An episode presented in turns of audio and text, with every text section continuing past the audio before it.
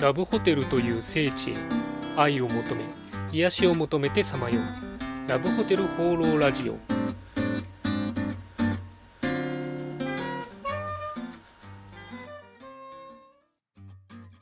いということで今週も始まりましたラブホテル放浪ラジオ第70回。パーソナリティのラブホテルファンブログ管理人です、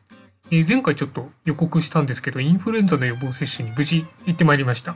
なんかあれですね今年はワクチンが少ないということで、えー11月に1回ワクチンが切れたらしいんですけども、まあ、再入荷したみたいだったので、えー無事病院でですねワクチンを打ってきました無事終わってよかったなというふうに思ってますなんか注射の痛い痛くないはあの打つ人の腕らしいですけどね、まあ、私は先生に打ってもらったんでよかったなというふうに思いますえーワクチンを打つ方はお早めに行かれるのがいいんじゃないかなというふうに思います。それでは今週もよろしくお願いします。今週の気になったらホテル情報はい。ということで私が独断と偏見で今週気になったらホテルに関する情報をご紹介するこのコーナー。今週のテーマはこちら。2017年の面白クリスマスキャンペーンです。あのラブホテルは常にいろんなキャンペーンやイベントをやっているんですけれども特にまあ力が入るのがこのクリスマスの時期のキャンペーンかなというふうに思います。一般的に多いのがですねえースピードくじとかクッキーやカップケーキなんていう、まあ、プレゼントというかちょっとした粗品であるとか、まあ、ラブホテルならではだと、えーサンタコスプレとかかなというふうに思います、まあサンタコスプレがどれだけ使われてるかというのはちょっと疑問ではあるんですけれどもあとちょっと調べたところですね、女子会向けのなんかリムジン送迎とかクリスマスキャンペーンとかをやっているところもありました。それ以外にもですね、いろいろ面白いキャンペーンがありますので、ちょっとご紹介したいなというふうに思います。えまず一つ目はですね、えクリスマス限定の食事グレードアップということで、え有名な紅茶店からこう紅茶を取り寄せたりとかですね、えクリスマスイブにしかない限定食事プランなんていうのが、え紹介されてました。これあのカップルでえ雰囲気を楽しんだりとかですね、えクリスマス楽しみはすごくいいんじゃないかなというふうに思いました。まあラブホテルの食事もどんどんレベルアップしているので、え楽しいクリスマスになるんじゃないかなというふうに思います。続いて2つ目なんですけれども、え10万円以内なら何でももらえるサンタキャンペーンというのがありました。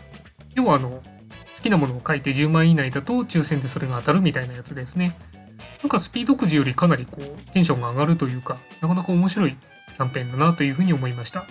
これでも当たったら結構嬉しいですよね、10万円以内で。はい、いろいろもらえるんじゃないかなと思いますね、10万円だったら。えーそして最後なんですけれども、これはアイデアがすごく面白いなと思ったんですが、えーサンタの人形が置いてあった部屋は料金50%オフというキャンペーンがありました。そのクリスマス感が出てるのはサンタ人形だけなんですけども、アイデアはすごく面白いですよね。まあ、どの部屋かわからないんで行って、うサンタ人形置いてあったらもうサプライズ感すごくあって楽しいなというふうに思いました。最終的にそのサンタ人形がもらえるのかどうかというのがちょっとわからなかったので、もし見かけた方がいたら教えていただければというふうに思います。まあ、あのクリスマス普段行かれるホテルに行くこともあるかと思うんですが、こういったキャンペーンを見てですね、ホテルを選んでみるのも面白いんじゃないかなというふうに思います。ということで今回は2017年の面白クリスマスキャンペーンについてのお話でした。はい。ということで、ラブホテル放浪ラジオ第70回いかがでしたでしょうか？あの、ラブホテル関連で一つお話なんですけども、以前からあの、360度カメラっていうのが最近売られていて、あれでラブホテルの写真集を作ったら面白いなと